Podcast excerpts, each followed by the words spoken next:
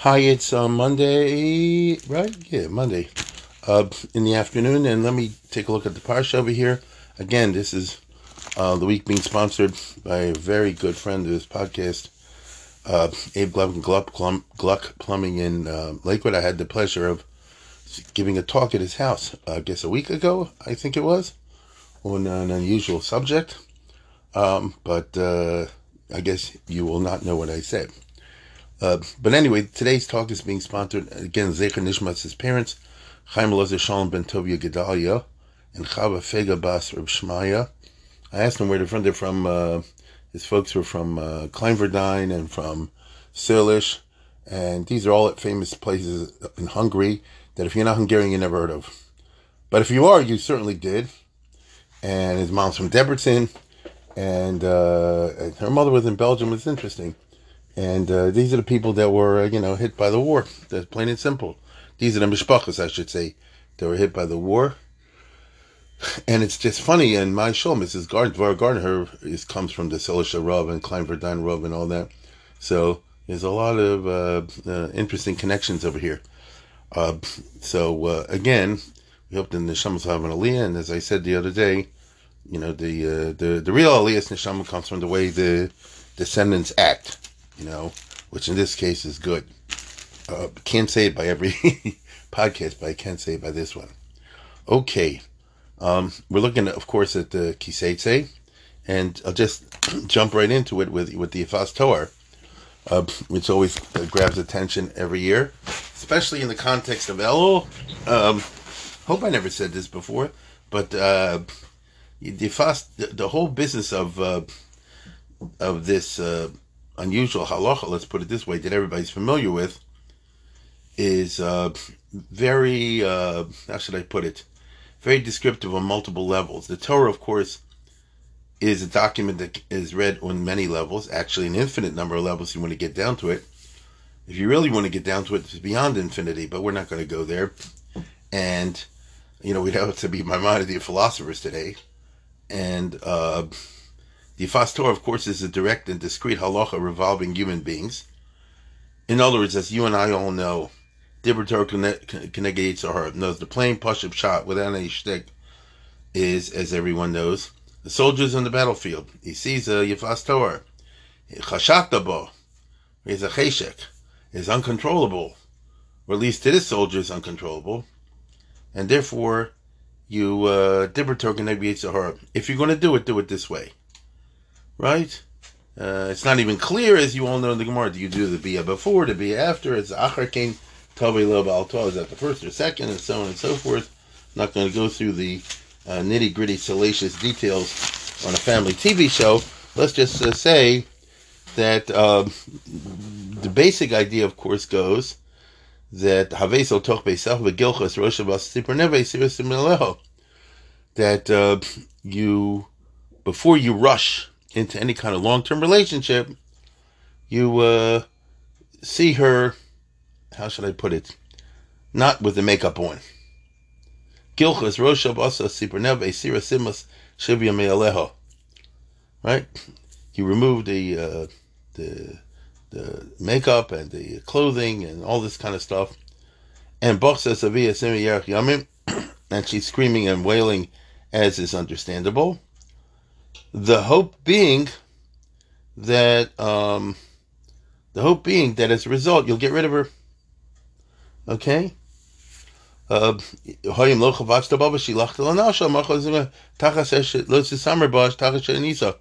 don't mess her over, don't sell her, and so on and so forth. You already caused enough trouble to her. So, in other words, this is a way of handling what we would call a uh, kind of a random encounter. Ordinarily, it's not conceivable. Oops. Okay. Ordinarily, it's not conceivable within a Torah framework that a guy would find the Afas Toar, a guy, and Chashakta about all the rest of it.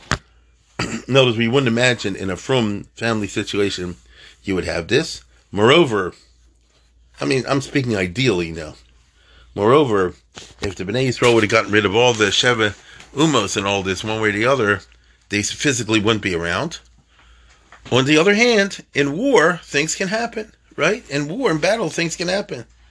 So this goes to the heart of something very interesting. And as I say, I'm going to deal with it, I hope, on, on a number of levels. First of all, war has its own problems. Uh, the, as I've said many times, I don't know of any war that ever ended the way the people who started the war figured it would end. You understand what I'm saying? It didn't. And it may be one side won a military victory over the other, but the results weren't what they where they thought. Think, for example, World War One or World War Two. The Allies won the First World War. They got rid of the Kaiser, but then they got Hitler, which is a million times worse. In the Second World War, they figured they'll defeat Hitler and then everything will be nice ever after. You got Stalin and the communists for the next uh, 50 years. And now you got the other junk, you know? And Stalinism bred Chinese communism, who knows what. So, the USA, for example, to take one example, going to war after Pearl Harbor, didn't realize that even if they win, which they did win the war, life will become incredibly more complicated and more costly as a result of the victory. Better than defeat, but as a result of victory. Imagine in the U.S. history, for example, we never had an armed forces. It was always very tiny.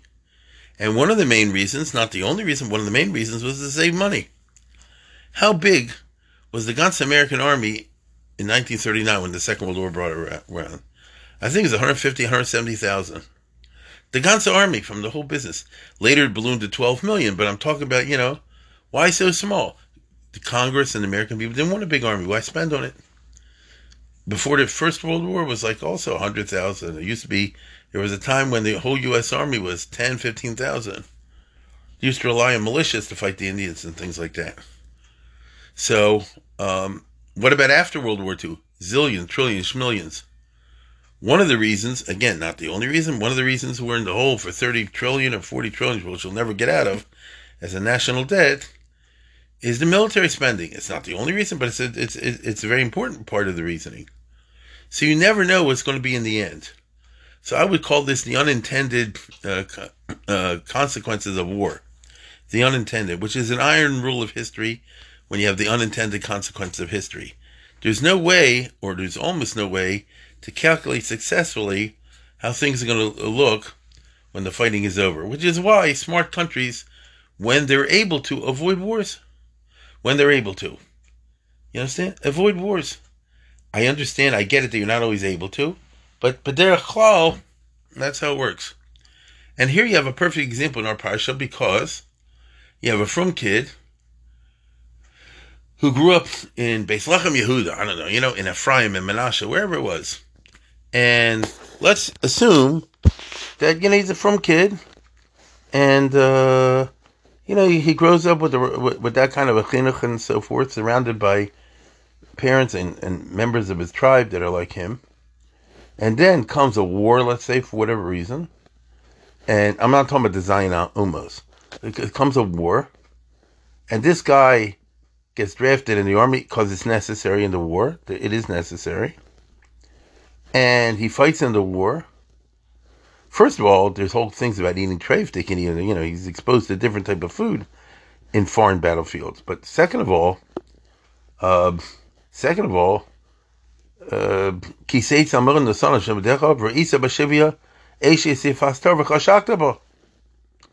of a sudden, he's exposed to a certain temptation that he never would experience back in home when he was living in Monsey, in Lakewood, in Mea Sharim, in Bnei Brak, whatever the equivalent was in those days. It's only because he got involved in a war, which could even be a Muhammad, I don't know, you know, could be a necessary war, a good war, as they say. But by definition, war has all these unintended consequences. And I'm talking about, the, therefore, the soldiers coming back with I would call a spiritual PTSD. You understand? A spiritual one. I'm not talking about the psychological one, which is its own problem. I'm not making light of that at all. Not at all. My son uh, uh, treats people with that. Uh, but I'm talking about a spiritual PTSD. The person is not the same in terms of Yiddishkeit. You can't be the same after you've gone through Okay? I mean, this just common sense.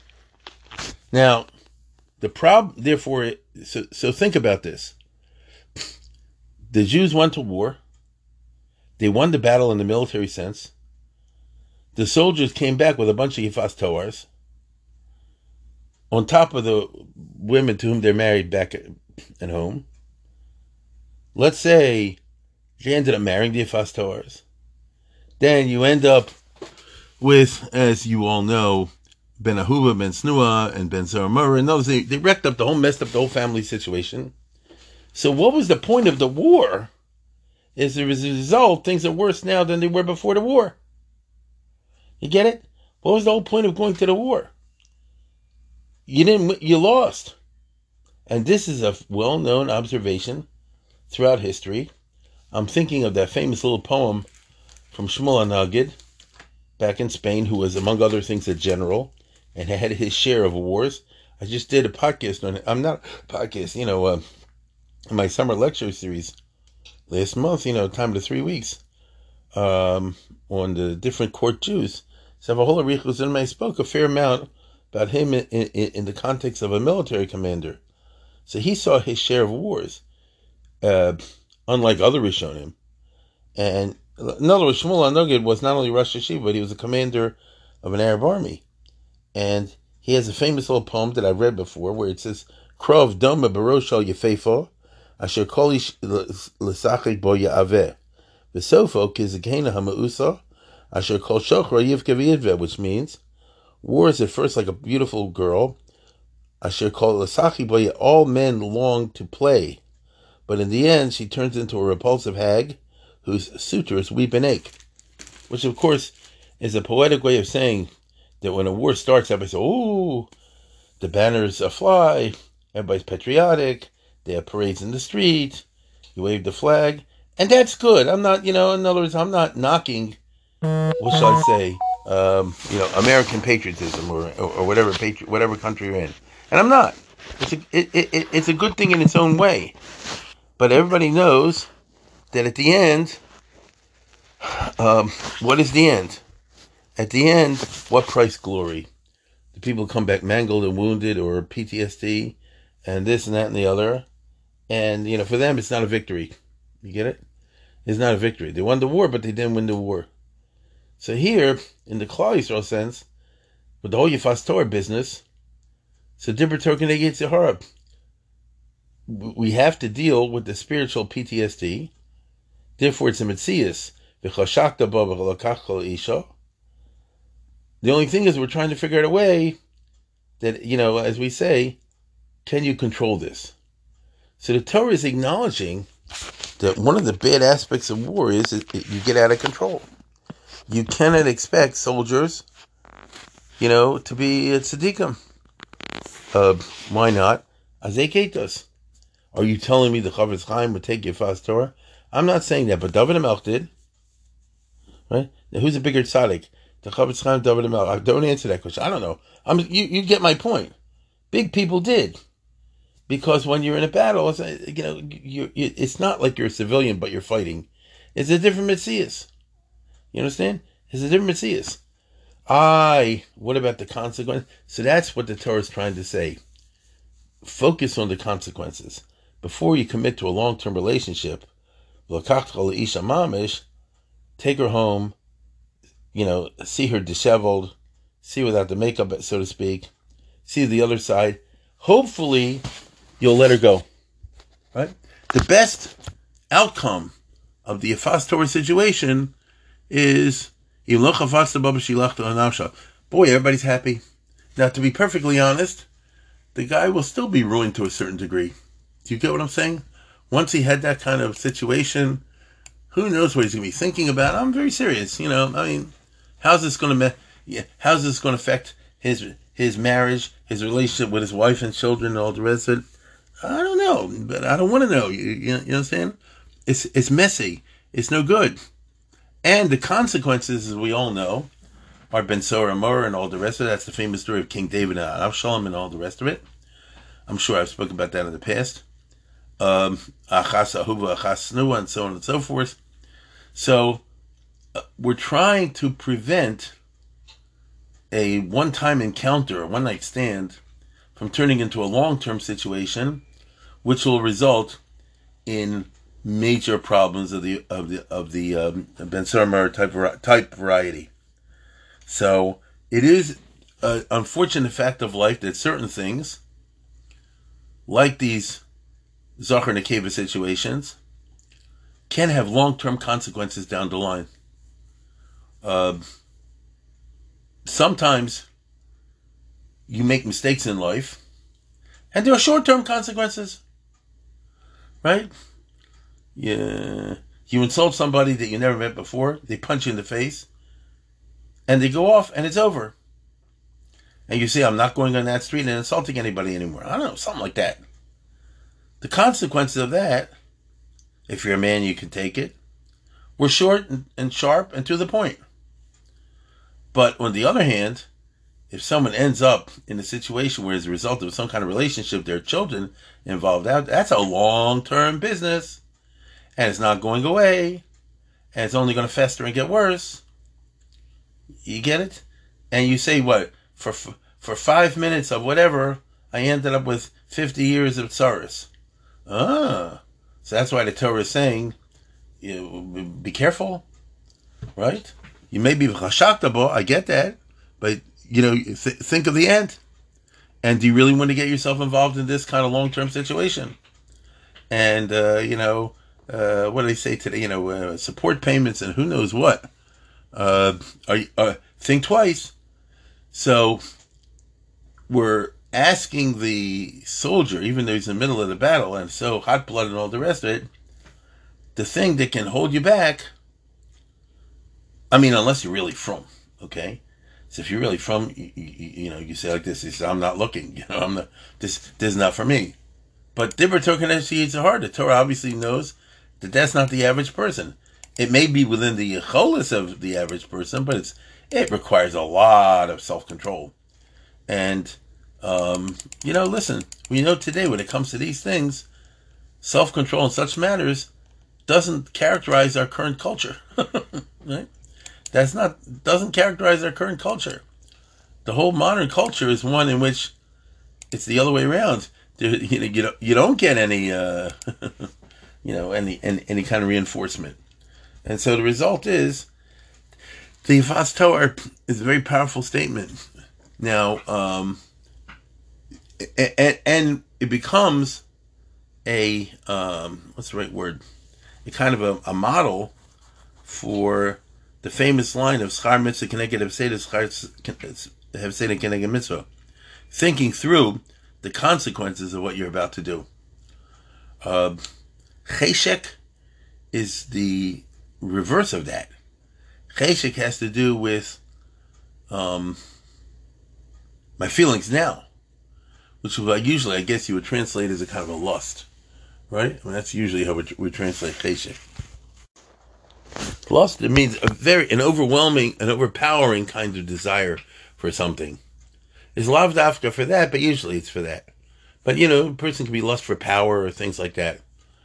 So that means that you this the strong craving, the strong desire sort of like dominates you. You're already in unhealthy territory. You're you're you're in um, dangerous territory because you can have a lust for uh, ambition and power that can can take you down. That's that's very uh, you know it's it's very common. Okay, and you know it, it, it's not it, it's not at all.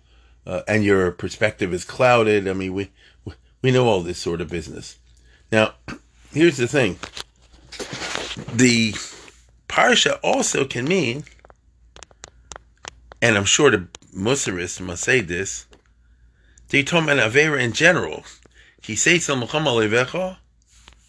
go and fight the Yetzer Hara." the son of Shem and you think you won, uh, but the Yitzhar can come back at you by presenting the same thing you rejected in the form of something very attractive, and and you conceive a powerful desire for it. There's a lot of cases I know where it's funny, you know, a person wanted to do X, whatever it was. I'm not going to describe it. and he thought it through and so on and so forth, and he had his own little internal cheshbon, and in the end decided not to do it. But an hour later, it came back, and this time he collapsed like a house of cards, or she, or she did. Why is it? People are funny that way. For Isa Isha. Right? You see, a fast Torah knows, you see the Avera. I'm not talking anymore about a soldier and, and, and, and the girl. I'm talking about sin in general. Right? That's how the Muslims put it. You see, if fast Torah, for example, I want to eat, I'm, again, I'm just making this up, obviously. I see somebody really gewaldig this treif. I know I shouldn't do it, but I really want it. I mean, I really, really, really want it. Or I shouldn't steal this money, which is lying on my table here. $50,000 belongs to someone else. But look, you give in. Now, at the time you're overpowered by the cheshek, you're not thinking of the long term consequences. That is exactly the nature of the Yetzer Hara. Right? Don't think of long term consequences. And it says, indeed, that uh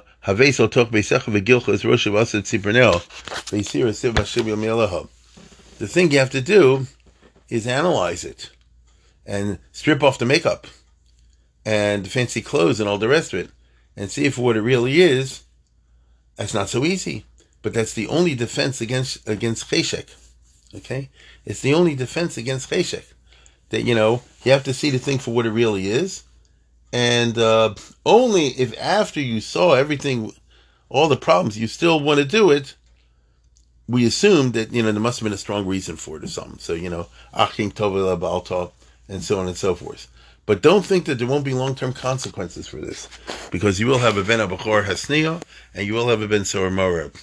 When you and only within the framework of thinking about what happens the day after tomorrow is it possible to resist the Yetzer Hara.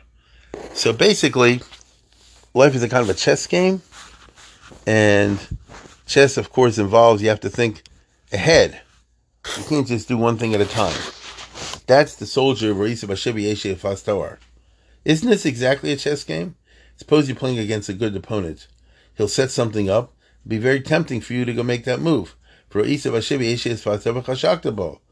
then you say, "Guess, uh oh, let me think this through. If I go and do this with my rook or my pawn or whatever it is, uh, let, let, let me plot this. Isn't that how you play chess?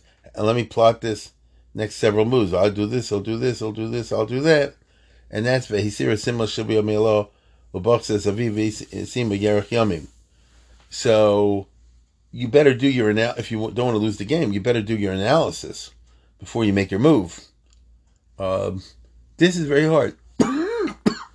The Torah therefore is saying that if you are facing uh, tempting challenges in life, every tempting challenge is a kind of Yafas Toar in its own way. I don't mean literally a girl or something like that, but it's, it's a temptation of its own. We don't do things unless we're tempted. Um, but then you don't go and analyze it. So if you want to put this into the simplest terminology, Think of a parent and a child, a kid. You take a kid to a candy store or to a, a toy store. I want to get this and I need that. And it's understandable. For the child says, eh, the children, the grandchildren, I want this, I want that, all the rest of it. The parent, of course, is thinking, you know, hey, Sira, Simba, Shabi Aleho. This is a ripoff. It's just they put some uh, fancy, uh, you know, stuff on it. They uh, put advertising in such a way to attract the kid. But me, myself, and I, I know that this is not good. Maybe the approach is they're charging 50 bucks, and I know it, actually costs them $2.50. you know, that kind of way of thinking. Or what will we do with another tchotchke in the house? We all know that the kid will play with it for a day or two and then throw it aside. So why should I spend money? There's all these modes of analysis are the idea of stripping off the makeup. You see? So the Torah is speaking specifically about a case of war and the girl, all the rest of it. But how did the Chazal put it? Torah Kenegi Yetzer Hara. So the term Torah Kenegi Yetzer Hara, at least to me, has two meanings. One is the plain meaning that the Torah is trying to deal with the the natural lust within a soldier in a combat situation. That's one way. That's certainly the pashut pshat. But in a grander scheme, Dibber and Yetzer Hara, the Torah is dealing with the Yetzer Hara in general. But here's the Yetzer Hara of acquisition and possession and lust, in which, you know, things are made attractive and you chashaktabo.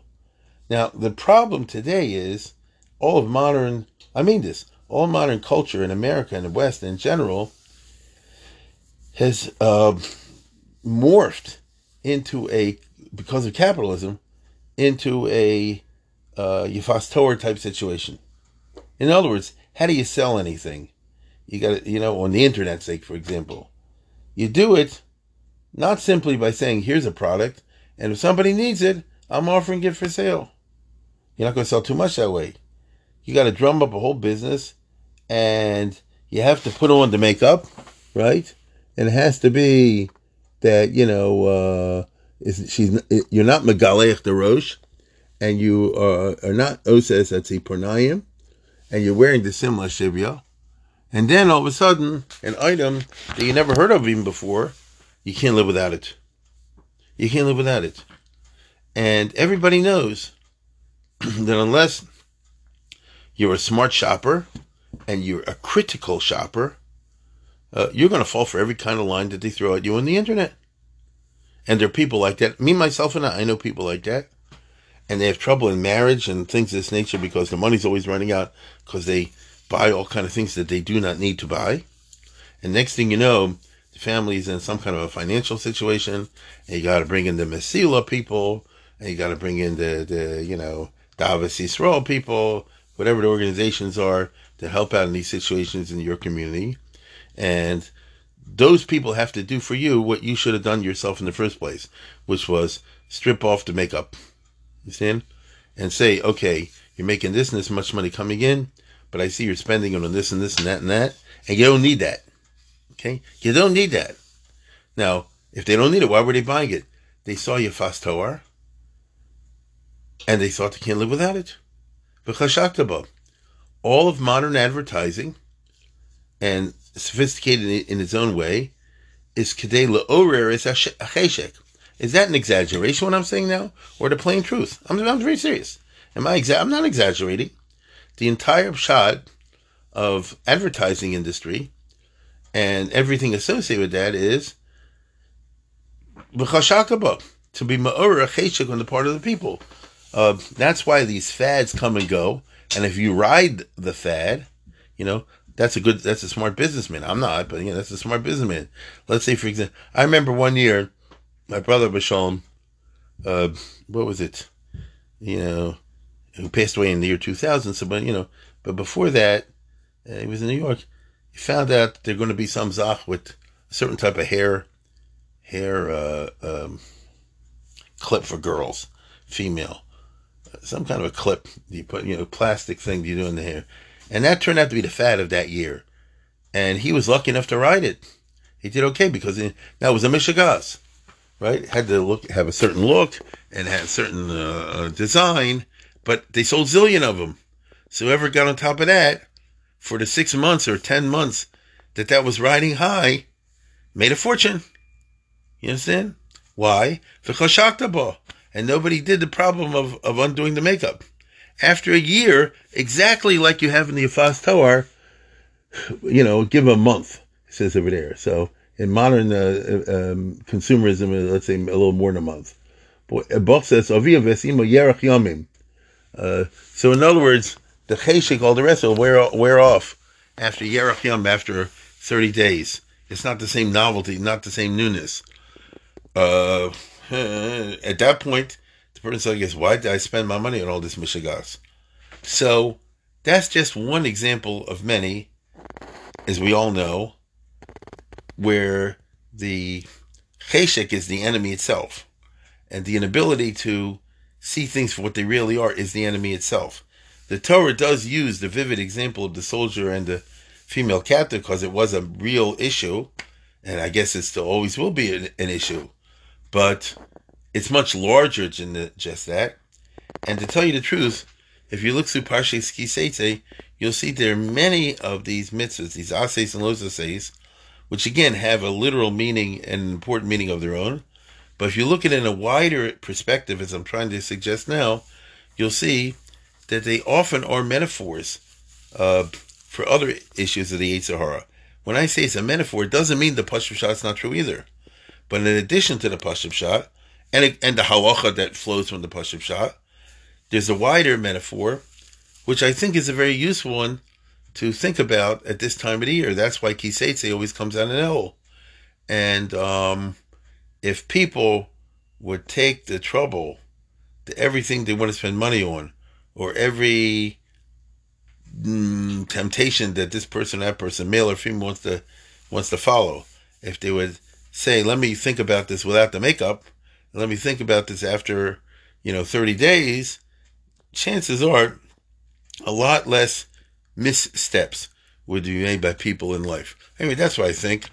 Uh, so uh, this just a partial shot to me on the Parsha Yifas Toar. And with that, I want to once again thank uh, Mishpachas Gluck um, and the Neshams of the parents and Aliyah. And I wish everybody a good day.